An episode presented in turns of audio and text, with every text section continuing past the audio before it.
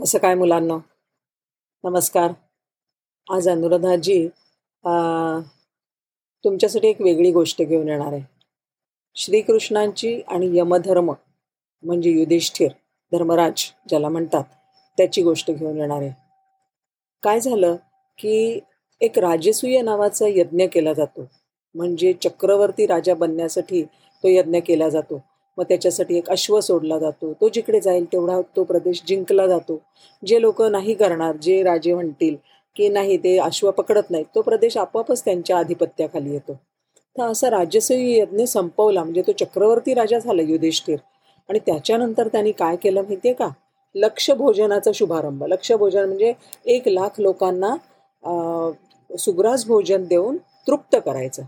आणि हे अशी ज्या वेळेला लक्षभोजन मोठ्या अशा मंडपामध्ये चाललेलं होतं तिकडे युधिष्ठिर श्रीकृष्णाच्या बरोबर फिरत होता पंक्तींमधनं. सगळ्यांना सांगत होता आग्रह करत होता सावकाश जेवा भरपूर जेवा व्यवस्थित होऊन दे वगैरे वगैरे. त्याला वाटलं बोलता बोलता कसं झालं त्याला एकदम असं वाटलं अरे लाखो जणांना अन्नदान करणारा मी केवढा पुण्यवान आहे. झालं. श्रीकृष्ण अतिशय चाणाक्ष त्यांच्या लक्षात आलं. आणि मग त्यांनी काहीतरी मनात ठरवलं. थोड्या वेळाने काय झालं की भोजन मंडपाच्या एका कोपऱ्यामध्ये मुंगूस मुंगूस मुंगूस असा आरडाओरडा झाला. सगळेजण बघतात तर काय त्या कोपऱ्यामध्ये एक मुंगूस आलेला होता. आणि एक पंगत नु नुकतीच उठून गेली होती. पंगत म्हणजे काय माहितीये ना जमिनीवरती रांगोळ्या काढतात सतरंजी घातलेली असते.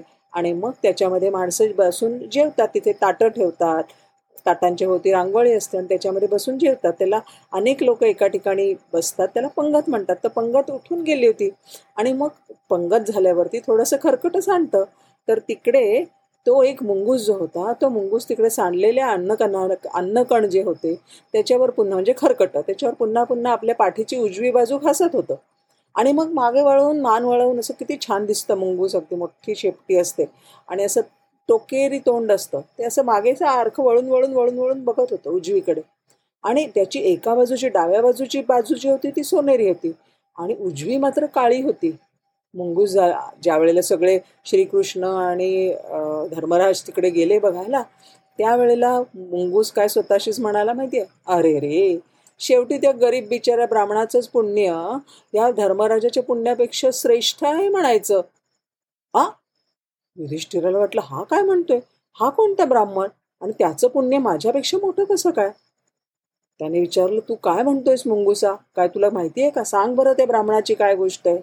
मुंगूस म्हणालं राजा मागच्या वर्षी तुझ्या राज्यात भयानक दुष्काळ पडला होता. आठवतंय का? अन्नाचा एक एक कण सुद्धा महाग झाला होता. आणि अशा वेळेला एक गरीब ब्राह्मणाच्या पत्नीने मोठ्या मुश्किलीने चार जरा जणांना पुरेल एवढं पीठ मिळवलं.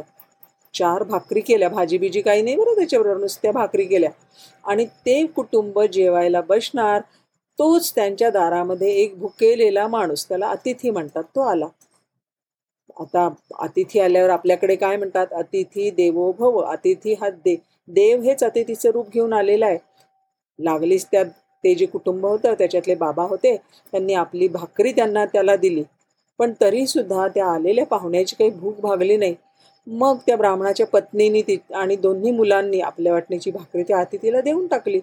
मग त्याचं पोट भरलं आणि मग त्याने पाणी प्यायला आणि मग तो निघून गेला.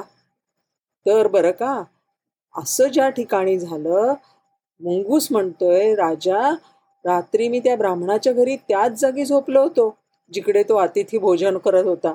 भोजन करत होता म्हणजे काय ह्या सगळ्या लोकांच्या भाकरी त्या त्याला दिलेल्या होत्या आणि तो जेवत होता. आणि सकाळी मी उठून पाहिलं तर मी डाव्या कुशीवर तिकडे झोपलो होतो. त्या डाव्या कुशीला सांडलेल्या जे काही अन्नकण होते त्यामुळे माझी सगळी पाठ सोनेरी झाली. आणि माझी उरलेली उरली उजवी बाजूसुद्धा सोनेरी व्हावी असं मला अर्थातच वाटलं. म्हणून मी काय केलं कित्येक दिवस मी जिकडे जिकडे अन्नदानाचं पुण्यकार्य चालू असतं ना तिथे जाऊन माझी उजवी बाजू सांडलेल्या अन्नकणांवर घासतोय. आत्ता सुद्धा मी तेच केलं. पण बघ ना माझी उजवी पाठ इथे सुद्धा सोनेरी झाली नाहीच. म्हणून असं म्हणालं आणि निराश मनाने ते मुंगूस तिथून निघून गेलं. युधिष्ठिराला कळलं की तो जो ब्राह्मण होता ना त्याने दिलेली भाकरी होती. आलेल्या अतिथीला भाकरी तो केव्हाही श्रेष्ठ होता. आणि हे युधिष्ठिर चक्रवर्ती राजा आहे आणि त्यांनी का नाही सगळ्यांना सुग्रास भोजन देऊ? त्याचं पुण्य आणि शिवाय देऊन देऊनच्या देऊन ह्याच्यामुळे मी किती पुण्यवान आहे. असं ज्या वेळेला त्याच्या मनामध्ये आलं त्यावेळेला त्याला गर्व झाला. ज्याला गर्व आहे त्या ठिकाणी गर्वाचं घर खाली व्हायलाच पाहिजे. गर्व भगवंताला बिलकुल आवडत नाही बरं का. अहंकार आणि गर्व. तर युधिष्ठिराचं गर्वहरण झालं आणि भगवान श्रीकृष्ण जे आहेत त्यांच्या चेहऱ्यावर मंद हास्य होतं. कसं आहे ना की दानधर्म केल्याने खूप पुण्य लाभतं. पण त्याच्याबद्दल जर गर्व बाळगला तर मात्र त्या पुण्याच पुण्याचं मूल्य बिलकुल कमी होऊन जातं. नमस्कार.